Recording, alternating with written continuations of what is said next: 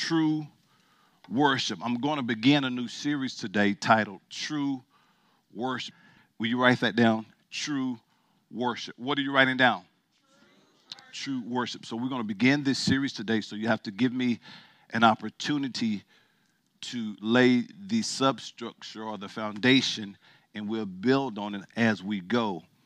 But we're going to begin again talking about true worship because much of what we see today is pretentious. It's, it's nothing more than an outward show. Now, there's always a remnant of believers, daughter, who worship, who are devoted to God. But what we're going to discover is worship is much deeper than what we even see on what we call a Sunday morning worship experience. Worship is living in agreement with God, is living a life devoted to God. Understand this with is my body being devoted to God, my possessions devoted to God, my money's devoted to God, my life, how I live, my holiness is living a life that's dedicated to God, but it's, in succinct, it's living in agreement. I'm going to give you more definitions as I go, but in succinct, it's living in agreement with God. Then, two, I'm using that word worship is synonymous with fellowship. So we have a lot of people who are in relationship with Jesus, but they are out of fellowship with Jesus. So you can be in a relationship, but yet out of fellowship.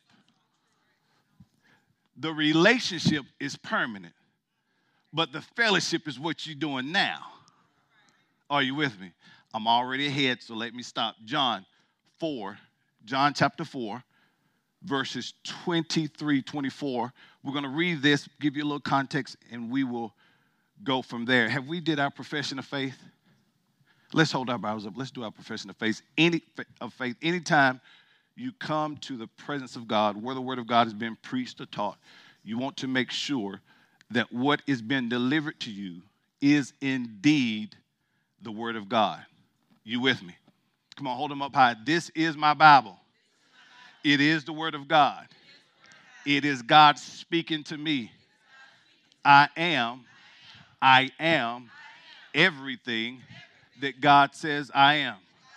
I can do everything that God says I can do.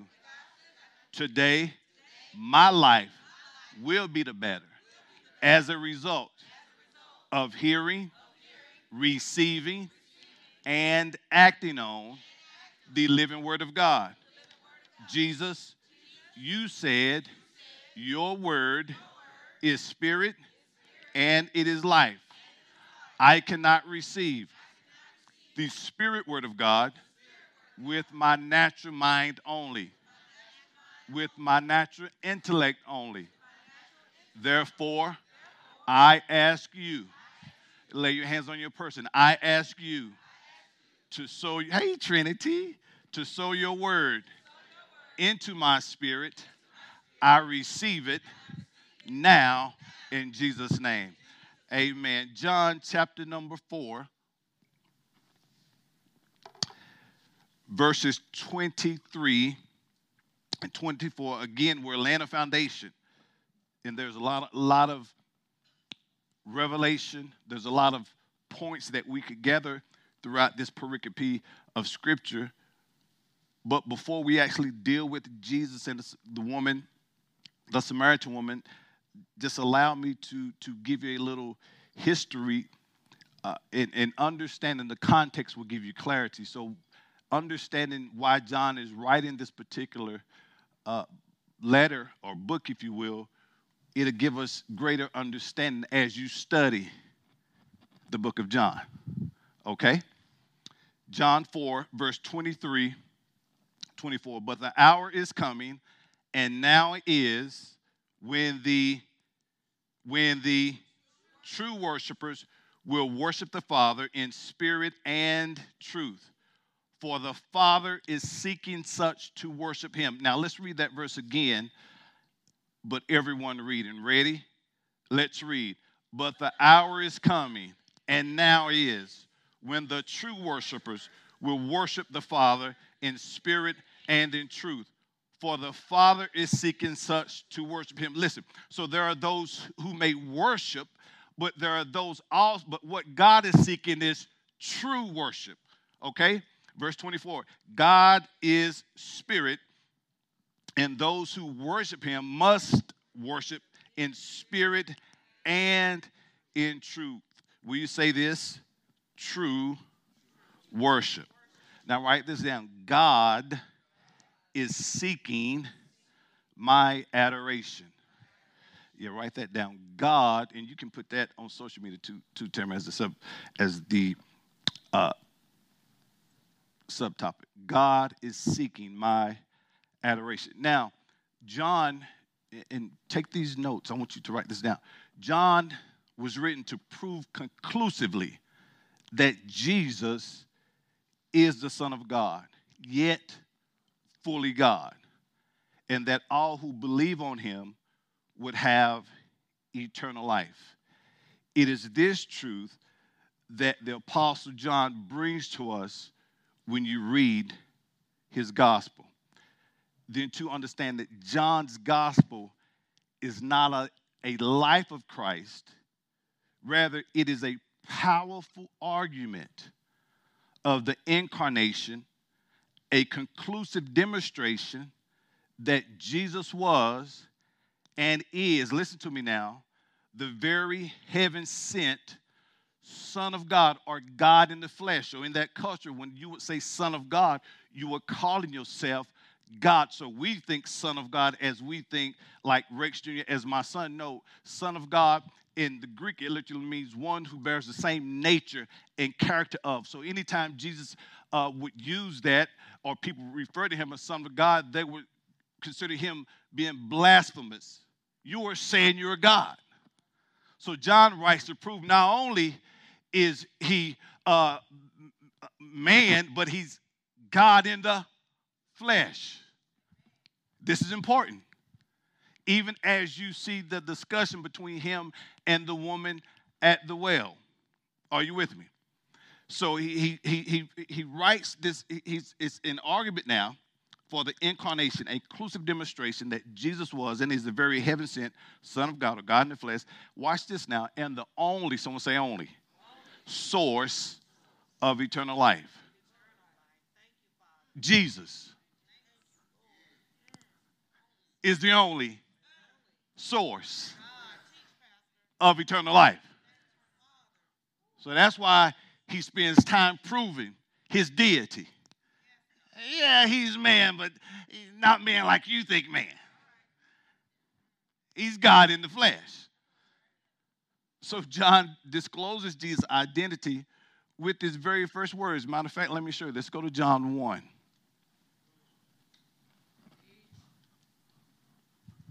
See, he's seeking true worship because there are those who are worshiping deities or gods, but is it the true and living God? Because if it's not Jesus that you're worshiping, sir, ma'am, I submit to you that you are not engaging in true worship. You are engaging in idolatry.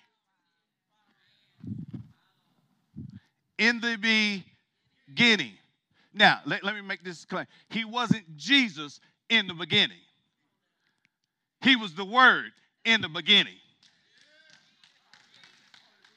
God, in the beginning, God said, Elohim, talking about the plurality of God God the Father, God Holy Spirit, and the Word.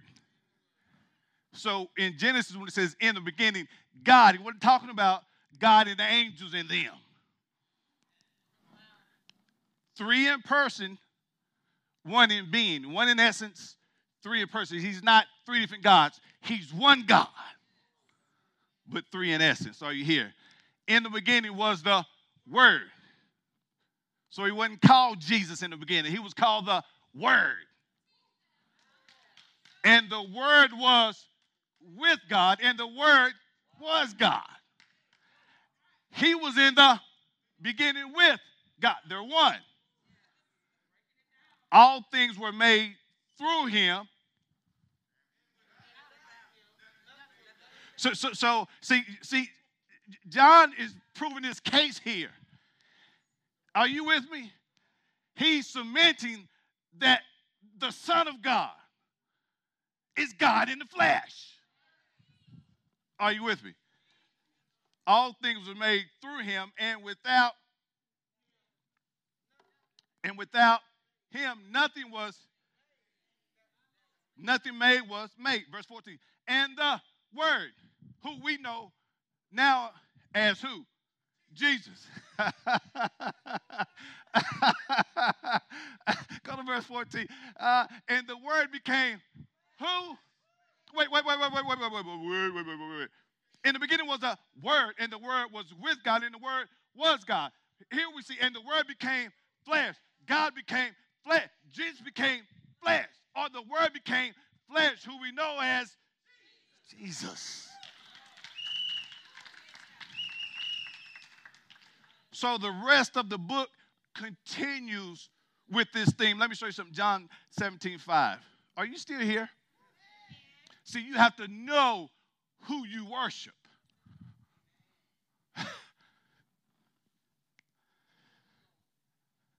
And now, oh Father,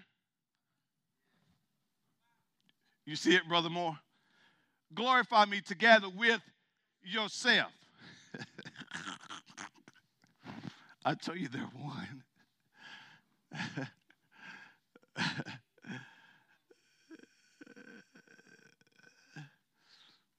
Are you here? With the glory which I had with you before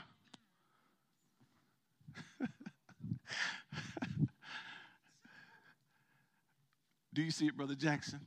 Before the world was. What are you talking about? That's why you see when you talk to people, just do like I do sometimes. Say, sir, what Bible did you get that out of? See, that's why, you know, how blind and foolish now to call Jesus nothing more than an unusually good man.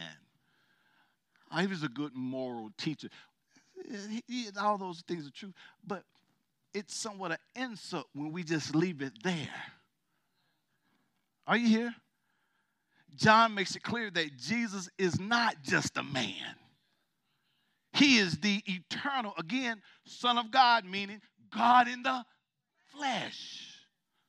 Now, then he gives, he records eight specific signs and miracles that show the nature of Jesus or the nature of Jesus' power and his divine nature. Okay? One, you all you probably know turning water into wine, healing of the official son, healing the lame man at the pool of Bethesda, feeding 5,000 with just a few loaves of bread and fish, walking on the water, restoring sight to the blind man, raising Lazarus from the dead. Eight, giving the disciples an overwhelming catch of fish. In every chapter, Jesus' deity, God in the flesh, is revealed. now, his true identity, identity is also understood through the titles he has given throughout when you read the book. The Word, we just seen that. In the beginning was the Word, okay? You'll see things like the only Son, the Lamb of God, Son of God, true bread, the vine, resurrection. You always hear me say every Resurrection Sunday, as we approach Resurrection Sunday, resurrection is not, uh, it's more about a man than it is a day. Resurrection is a man. It's more about a the man Jesus than it is a day. That's why after he raised Lazarus from dead, he said, I am. I am the resur- resurrection. What my Bible read is I am the resurrection. He is. You hear? It, I heard somebody say the truth, the way, he's that too. The way, the truth, and life. Now, the, the, the formula as you read this is I am. And I've taught you this before. Anytime, even I am, you're teaching blasphemy. He's saying he's God.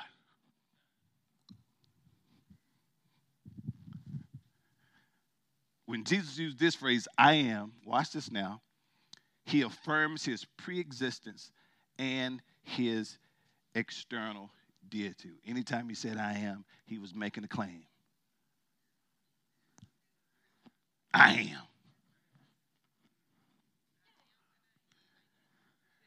Before Abraham was, I am.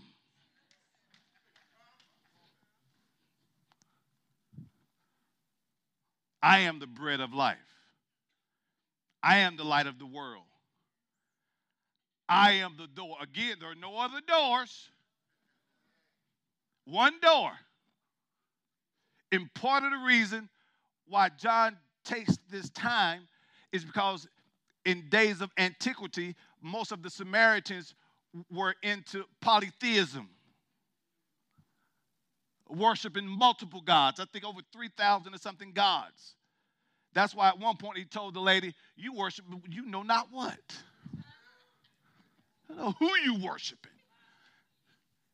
Which he was, much like people say today, all roads lead to heaven. Where did you get that scripture? There's only one door.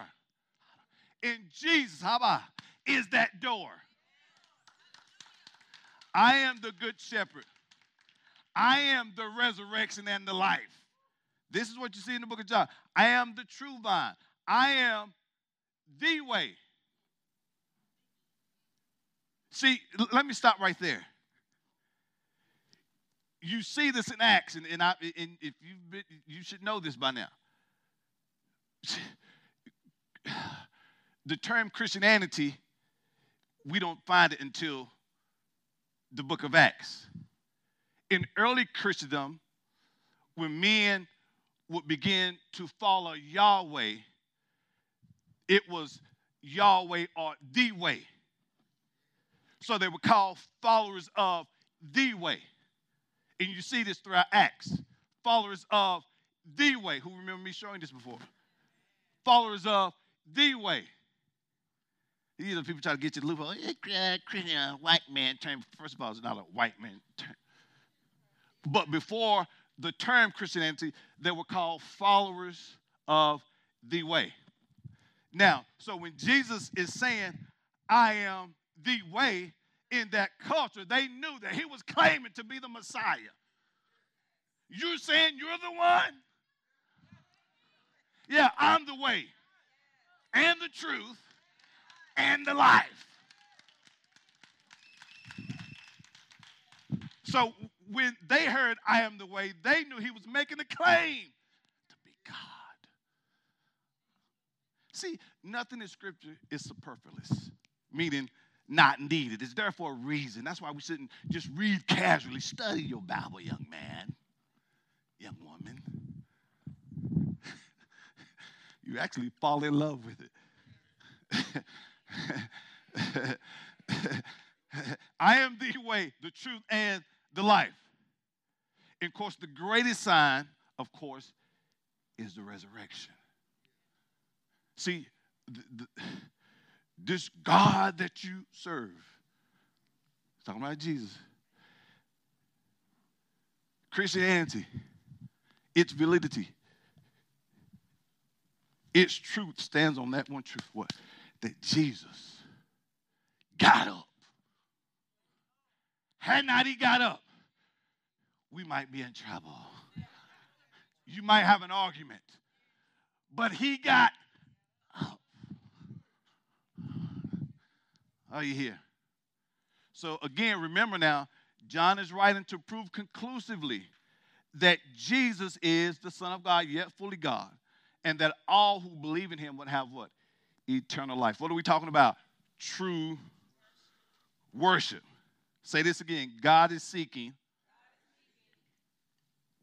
my adoration. Verse 23 But the hour is coming, and now he is, when the true worshipers will worship the Father in spirit and truth. For the Father is seeking such. Am I a little rusty? I feel a little rusty. Yeah, I'm getting there though. When Tamara said, You haven't preached since December 18th, I said, What? Where y'all been? Where I been?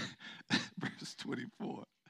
God is spirit, but one thing I have not stopped doing is studying and worship. I have remained in his presence, K style. My main focus, Crystal, has been to remain focused.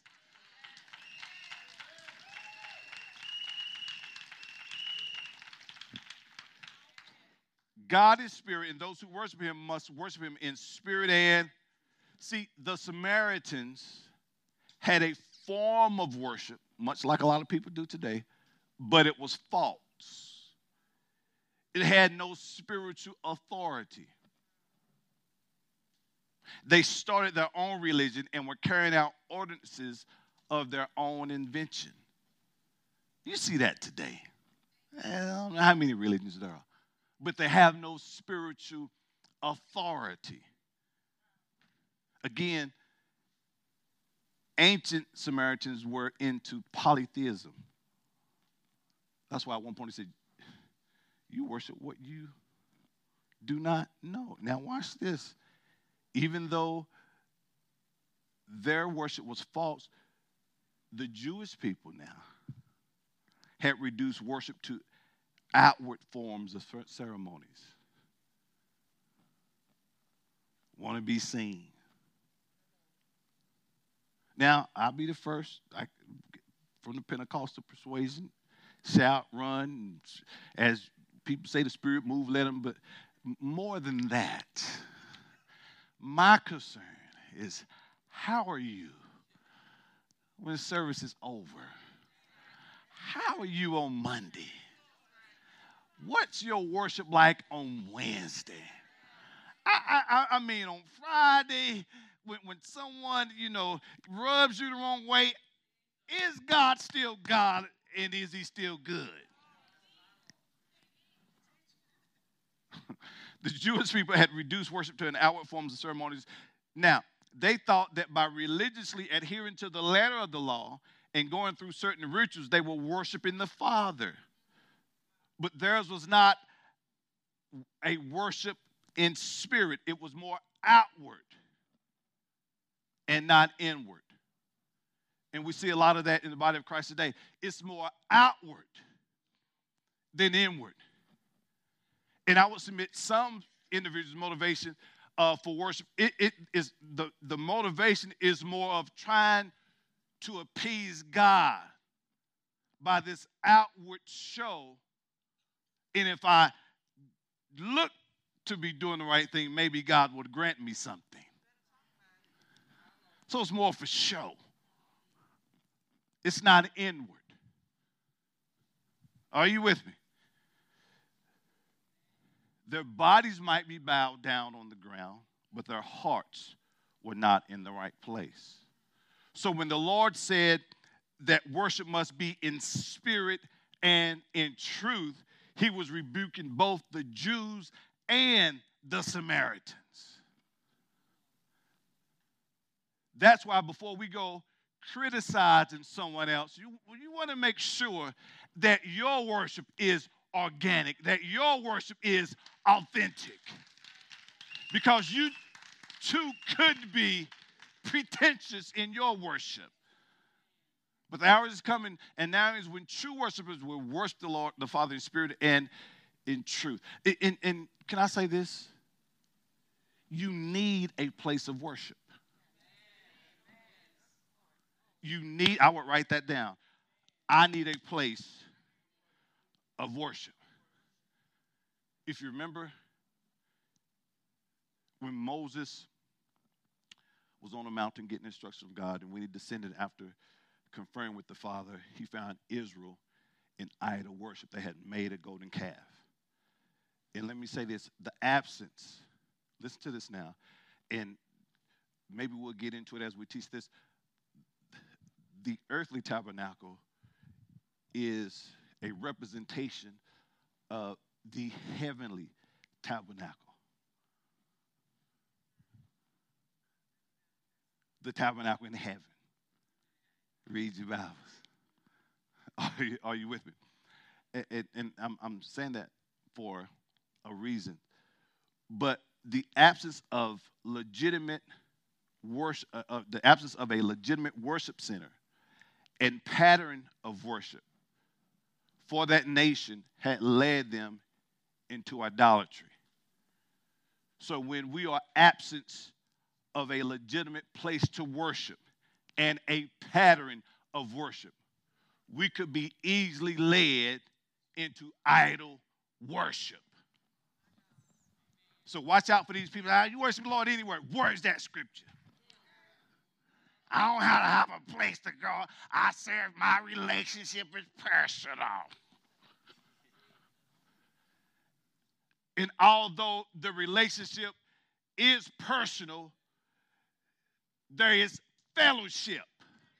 And when you understand fellowship with the Father, you understand that God desires community. Eh, wait, wait, wait, wait, hold on, hold on. Matter of fact, if you really are engulfed in true worship, there's no way you would be worshiping, worshiping God isolated, apart from community. No, you wouldn't. Notice we said true worship, authentic worship is worshiping or living in agreement with God. And if you're living in agreement with God, you know where He stands relative to worship or corporate worship or gatherings. Are you with me? So the absence of a legitimate worship center and pattern of worship for the nation, watch this, it had given rise to idolatry. Write this down. Man is instinctively a worshiper. Yes, he is. Man is instinctively a worshiper. So the question is not, will we or will we not worship? Rather, it is, what will we worship? Uh, now, you're going to worship something or somebody.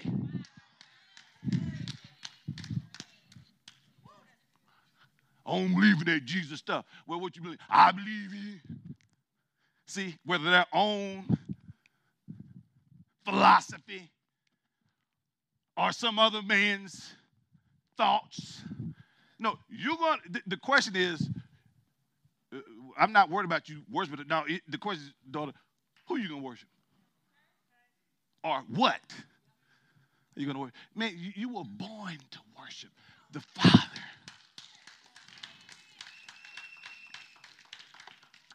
It's instinctively. And most are led off into, if, if it's not the Father, man, it's idol. Idol worship. You worship, trust, you're worshiping something. You hear? So, so now, when they made the golden calf, Israel did not yet know how to worship God. So, in the absence, listen to this now. So, in the absence of a correct mode of worship, they created a false God to worship, patterned after the calf worship of Egypt. So, since they didn't know how, again, it's instinctively, it's instinctive. So, they worship, it's in me to worship. And if I don't know how to worship, you're going to worship something. Listen to people. I don't believe in that, man. I just do this and I do that, and I believe in this, and I believe in that, and I. So after destroying the golden calf, he Moses introduced Israel to the legitimate and acceptable pattern for worship that God had given him on the mountain, talking about the tabernacle.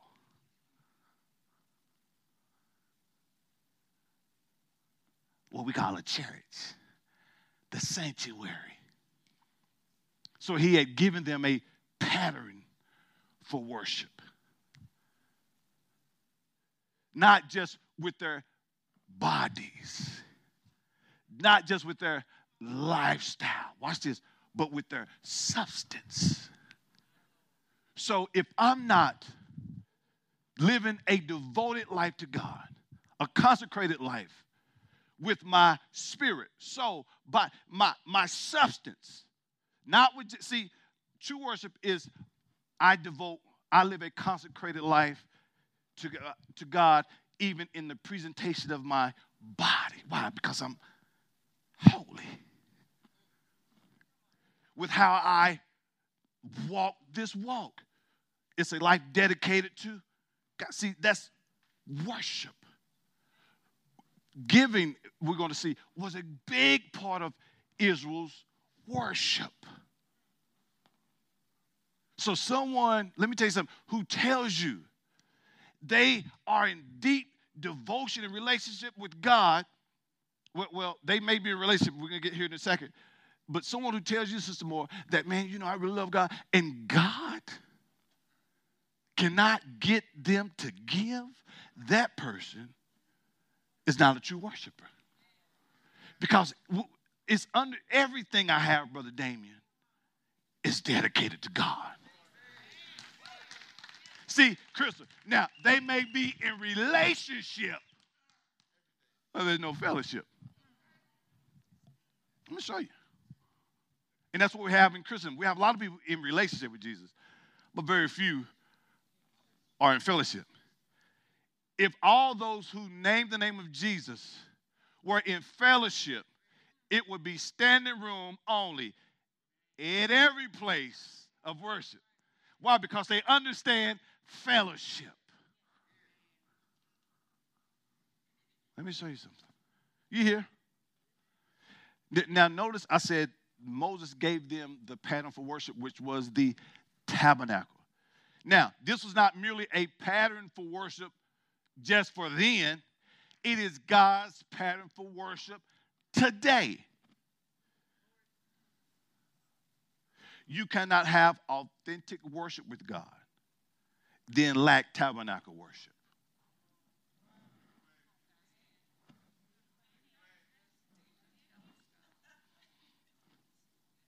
I say it again.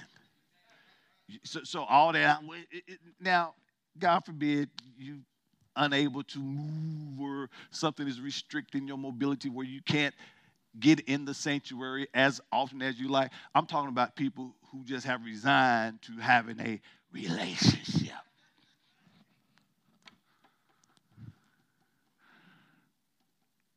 Because when you understand true worship, you're going to want to be among other believers. Yes, you will. Yeah, yeah, you will.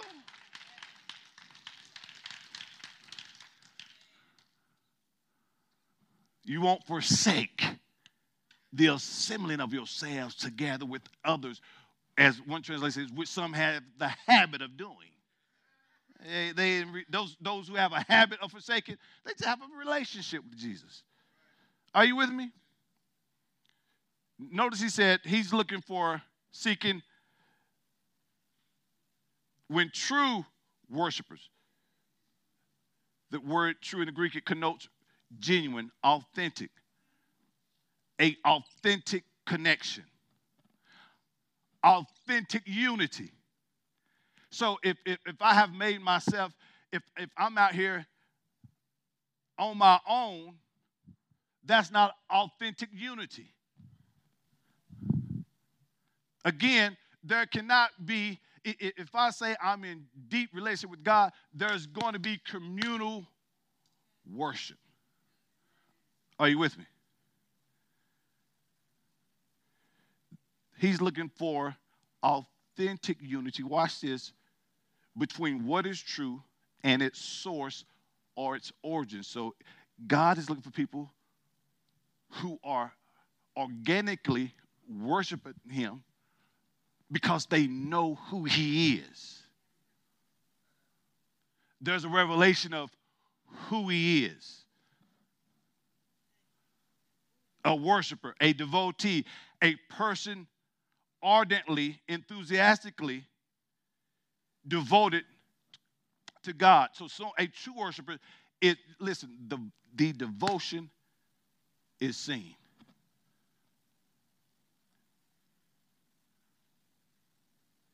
It's inward. And you can tell the difference between what's inward and what's outward. If you're a true worshiper. See a lot of fancy bags and things.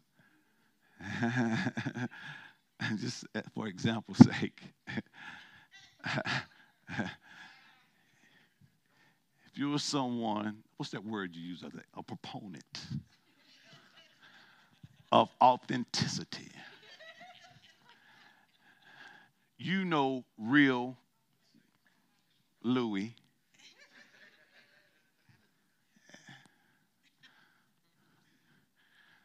From the knockoffs. If you are a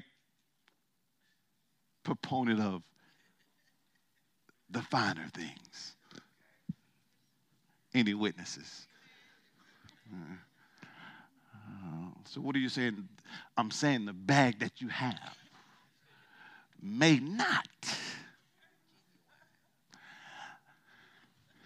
be the real thing. Hold them up. Let me see. Hold them up. Hold them up. Hold them up.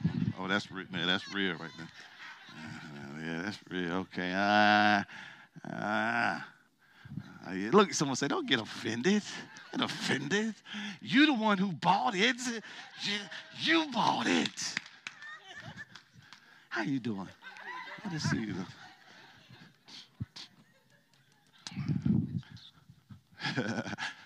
Write this down. Let me give you this.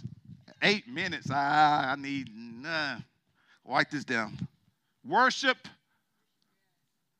is the response. Write this down of a grateful and humble individual to the only living God. Write this down because I'm going to call him ask. See, Sister Williams, you normally take good notes. So if you don't get it, see, Sister Williams, blow your whistle. Blow your whistle. This is who you look for. Okay? So if you I haven't heard it all day today. Yeah. Have you? Oh, I've been I guess I've been in the spirit. I hear one whistle.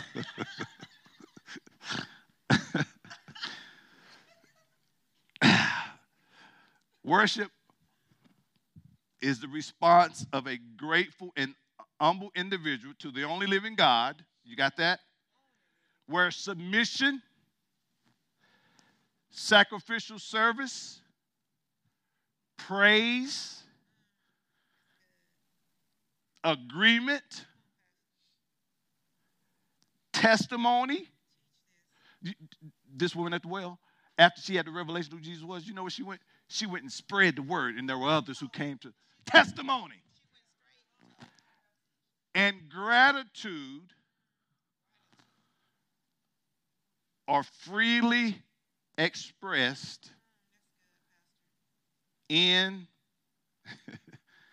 innumerable ways. Who got that? You get that, Chelsea? You, hold up. No, no, hold up. She said she got it. So we're going to let her come down to the front. well, I mean, I ain't get all of it. I mean, I mean, you mean that I get like which line? I got like the the first line or the second line. Maybe I'll let Tamara print it on the board next week. But wor- li- li- listen, I got to move on. Worship is the response of, see, Shonda, blow it again, blow your whistle. Blow your whistle. Come on. All right. Worship is the response of a grateful and um, an humble individual to the only living God, where submission. See, you see how in, when it comes to worship of the tabernacle, you see this uh, where submission, sacrificial service, praise, agreement, testimony, and gratitude are freely expressed in innumerable ways. That's worship. And I would circle that word agreement.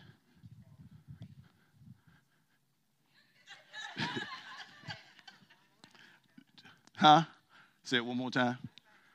Okay, one more minute on the clock. one more minute. Worship is the response of a grateful and humble individual to the only living God, where submission, sacrificial service, praise, agreement, testimony, and gratitude are freely expressed in innumerable ways. Okay? Say this true worship, write this down, first point. True worship is about fellowship.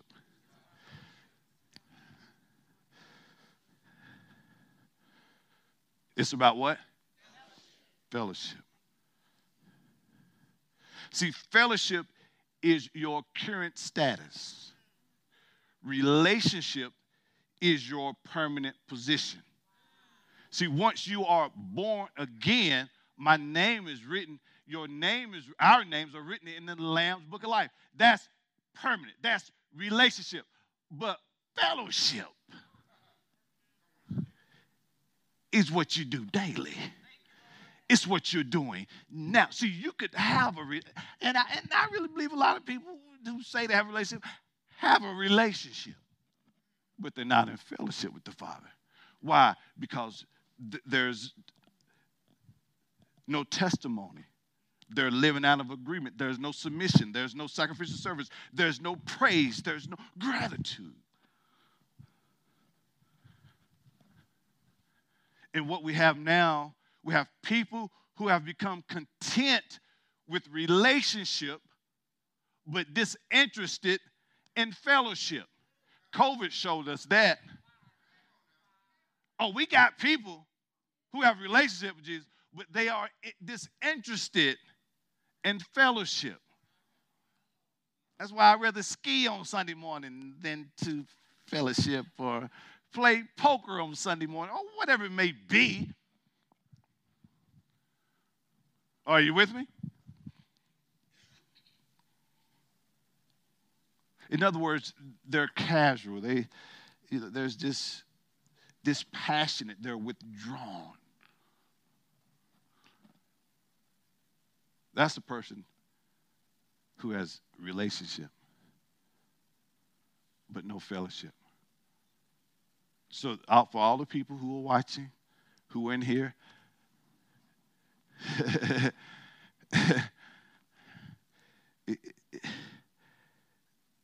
I may have a relationship, but that fellowship is what you do daily.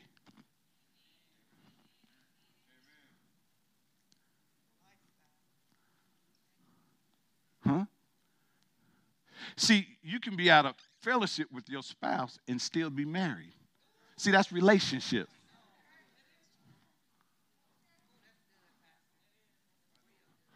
Oh, it, see, we in church now. See now, see all the couples are snuggled up a little bit. Get ready for get ready for what I'm about to say. Yeah.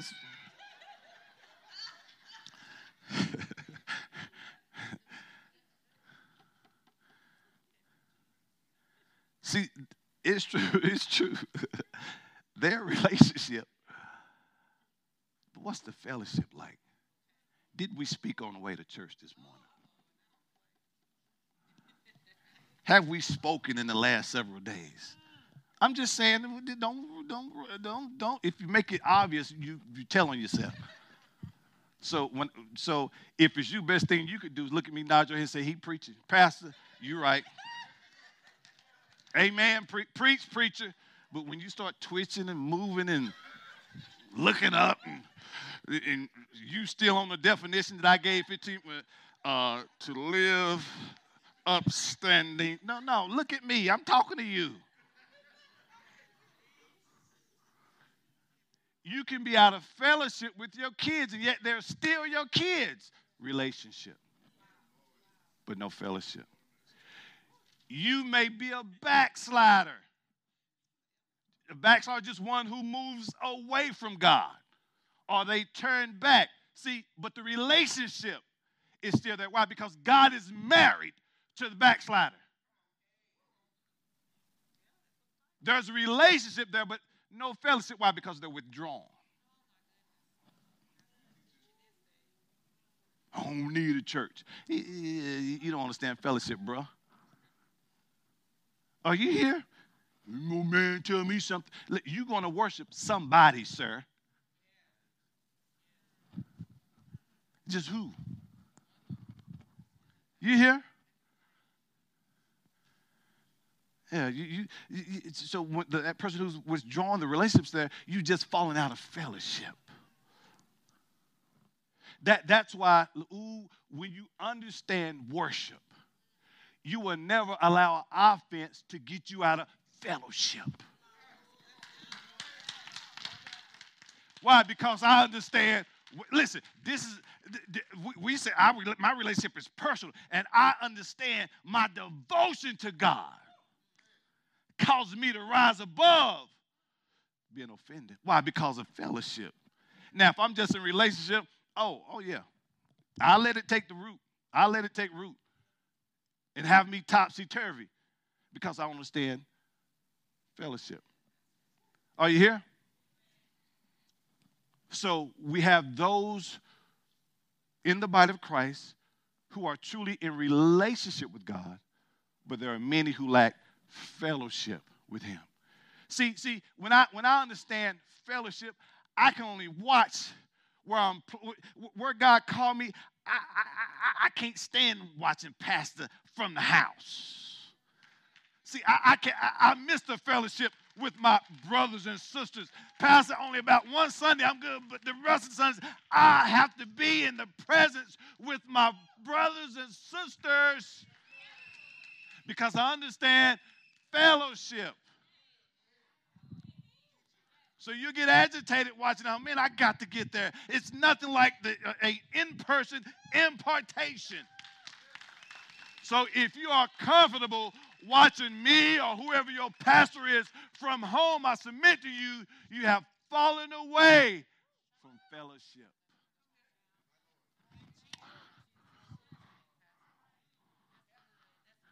Yeah. I'm not saying you don't have a relationship, but you, you withdrawn in your fellowship. Sound somewhere. See, fellowship is deeper.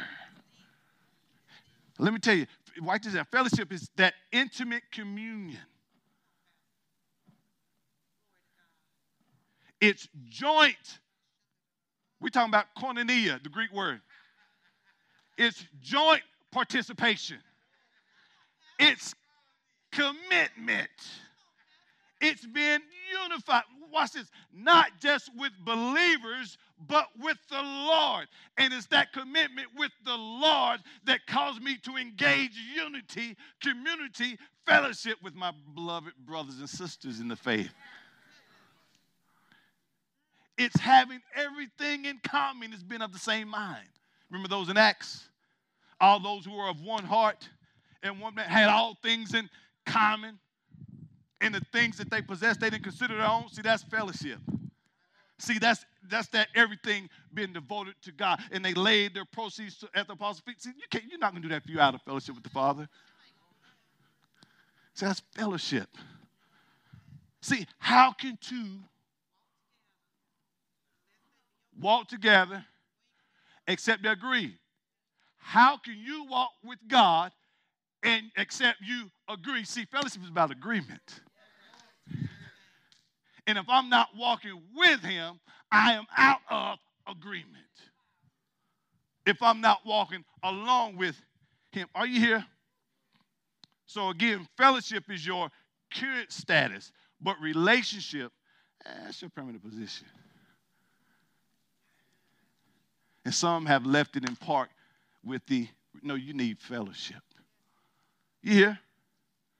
Again, fellowship, the Greek word koinonia it, it, it's not just Christian fellowship and association among uh, a community of believers, it's having that intimate spiritual communion with the Father.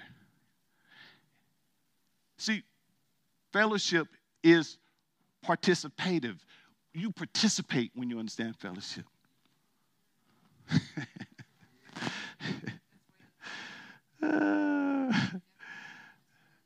so it's fellowship with the Lord and each other. Watch this. How I devote myself to the Lord, Sister Gilliam, will determine my devotion and my response to my community of brothers and sisters. So if I'm devoted to God, you don't have to worry about me fellowshipping. Why? Because I understand fellowship. See, you are only as good to me, what I mean by that, as your pastor, as is your relationship is with the Father.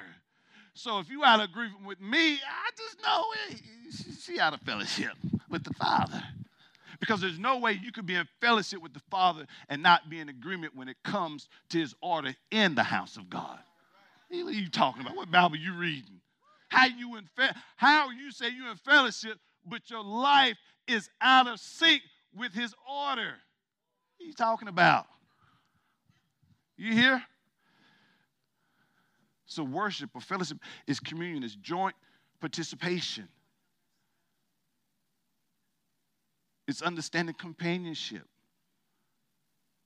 It involves a deep, close knit participation, watch this, among the worshipers and God. See, fellowship is much deeper. I close with this. Oh, and we have to pick up when we get back in this.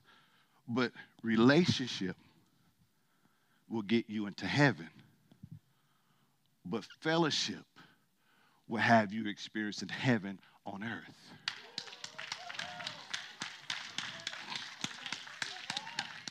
Now, I, I didn't hear nobody in the back say, repeat that. You want me to repeat it? Okay, there you go. Relationship is what will get you into heaven, Jeremiah. But fellowship will have you experiencing heaven on earth. Listen, it's his good pleasure.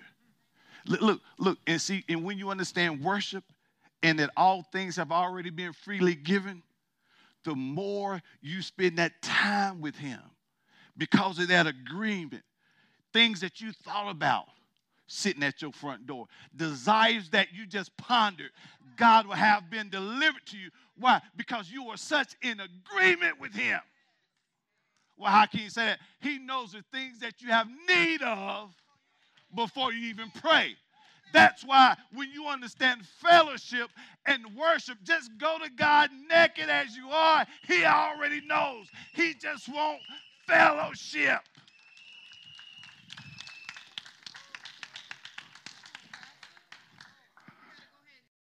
If this message has been a blessing to you and you would like to make a donation and support this ministry as we expand the kingdom of God, please visit ShekinahGloryFC.com or download our church app from iTunes App Store or Google Play by searching Shekinah Glory FC and click Give to make your donation.